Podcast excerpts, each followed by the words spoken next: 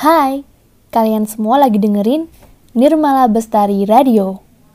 Sebelumnya di podcast episode pertama, aku bacain puisi favorit aku karya almarhum Eyang Sapardi Joko Damono. Bisa dicek juga di episode sebelumnya ya.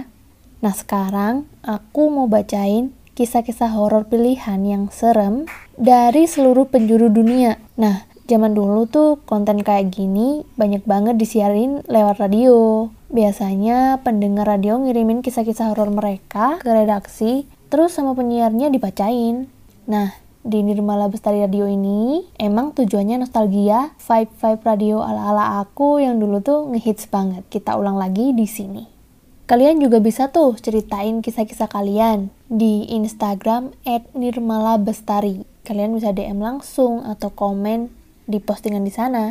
Dan kisah yang menarik atau cerita yang menarik yang dikirimin ke aku bakalan aku bacain di podcast ini, biar kayak radio gitu.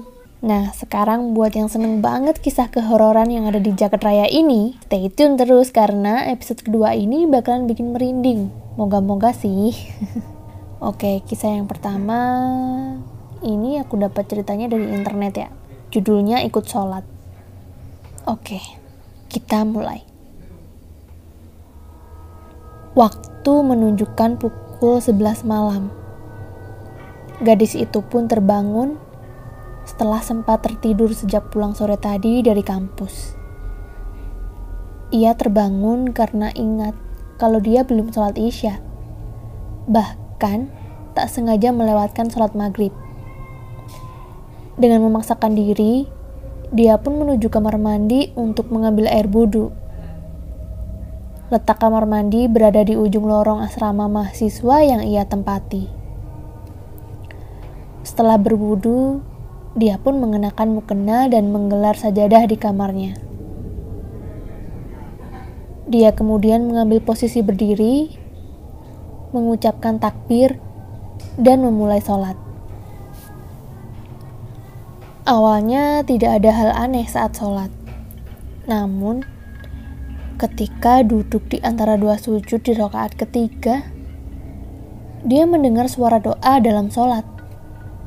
Suara itu terdengar berasal dari belakangnya, seperti makmum. Sempat terpikir, mungkin saja itu adalah suara Ila, penghuni kamar depan kamarnya yang sering masuk tiba-tiba. Untuk memastikan perasaannya itu, dia mengintip makmum itu saat sujud. Dilihatnya ada kain putih, seperti ada seseorang yang sujud juga di belakangnya. Saat salam, dia terkejut karena tidak ada siapa-siapa di belakangnya.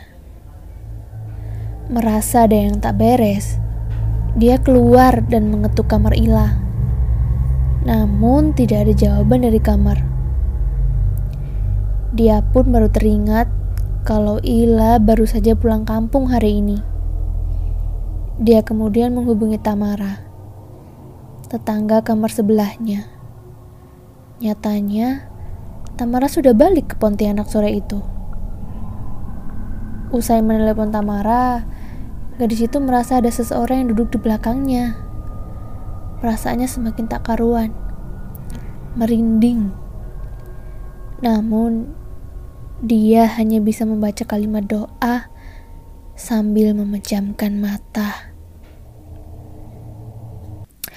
Yep guys, itu tadi kisah yang pertama, judulnya Ikut Sholat.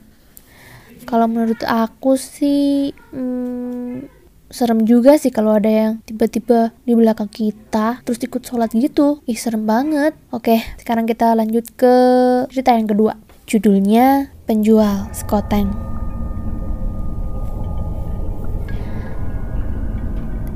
Cerita ini bukan dialami oleh pedagang sekoteng, melainkan pengalaman si pembeli sekoteng. Cuaca yang sedang hujan membuat wanita bernama Santi ingin menikmati sekoteng Pak Umar. Saat memesan sekoteng, Pak Umar pun berpesan kepada Santi untuk jaga diri baik-baik dan jaga kedua orang tuanya. Sesampainya di rumah, semangkuk sekoteng yang baru habis setengah ditaruh olehnya di meja. Santi pun dibangunkan oleh sang ibu karena sempat ketiduran. Ibunya pun berkata, "Kamu beli sekoteng di mana, Santi?" Santi kemudian menjawab, "Ya sama Pak Umar lah, Ma." Ibunya pun mengatakan, "Kalau sebenarnya Pak Umar lima hari yang lalu meninggal karena dirampok saat lewat kampung sebelah. Perutnya ditusuk sampai nyaris kehabisan darah dan sempat dibawa ke rumah sakit. Namun keesokan harinya meninggal. Jadi, siapa yang jualan sekoteng dong?"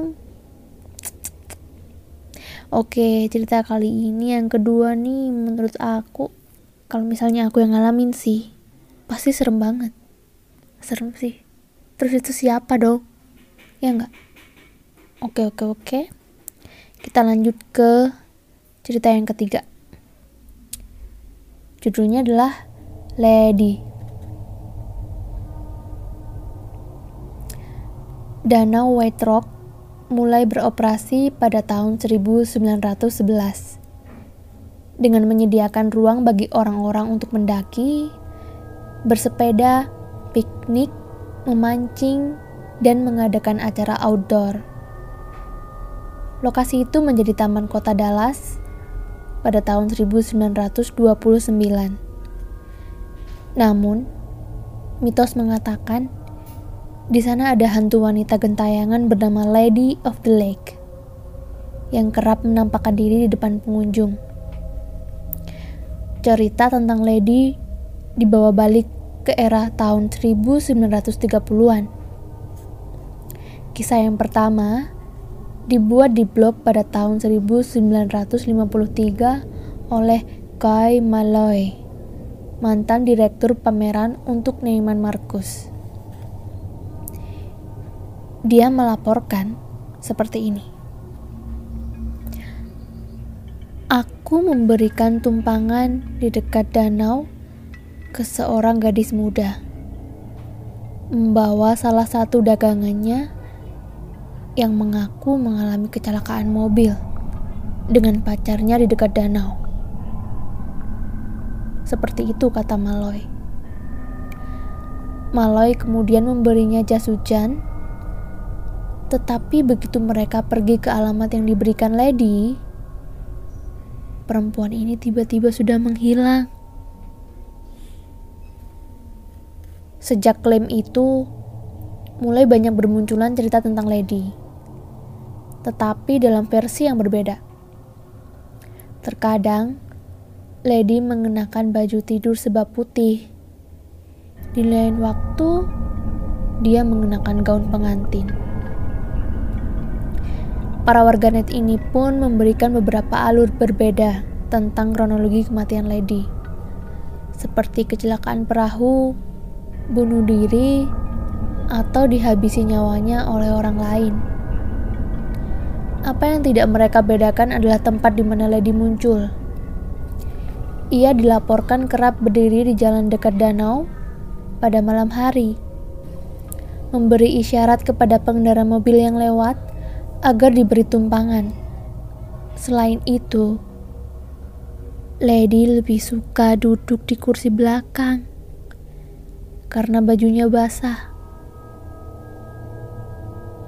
Dan dalam sebuah cerita menyatakan, sepanjang perjalanan dia tidak bicara sepatah kata, hanya menangis dan menangis saat tiba-tiba di tujuan akhir, di alamat yang diberikan Lady, dia akan menghilang atau melompat keluar dari mobil.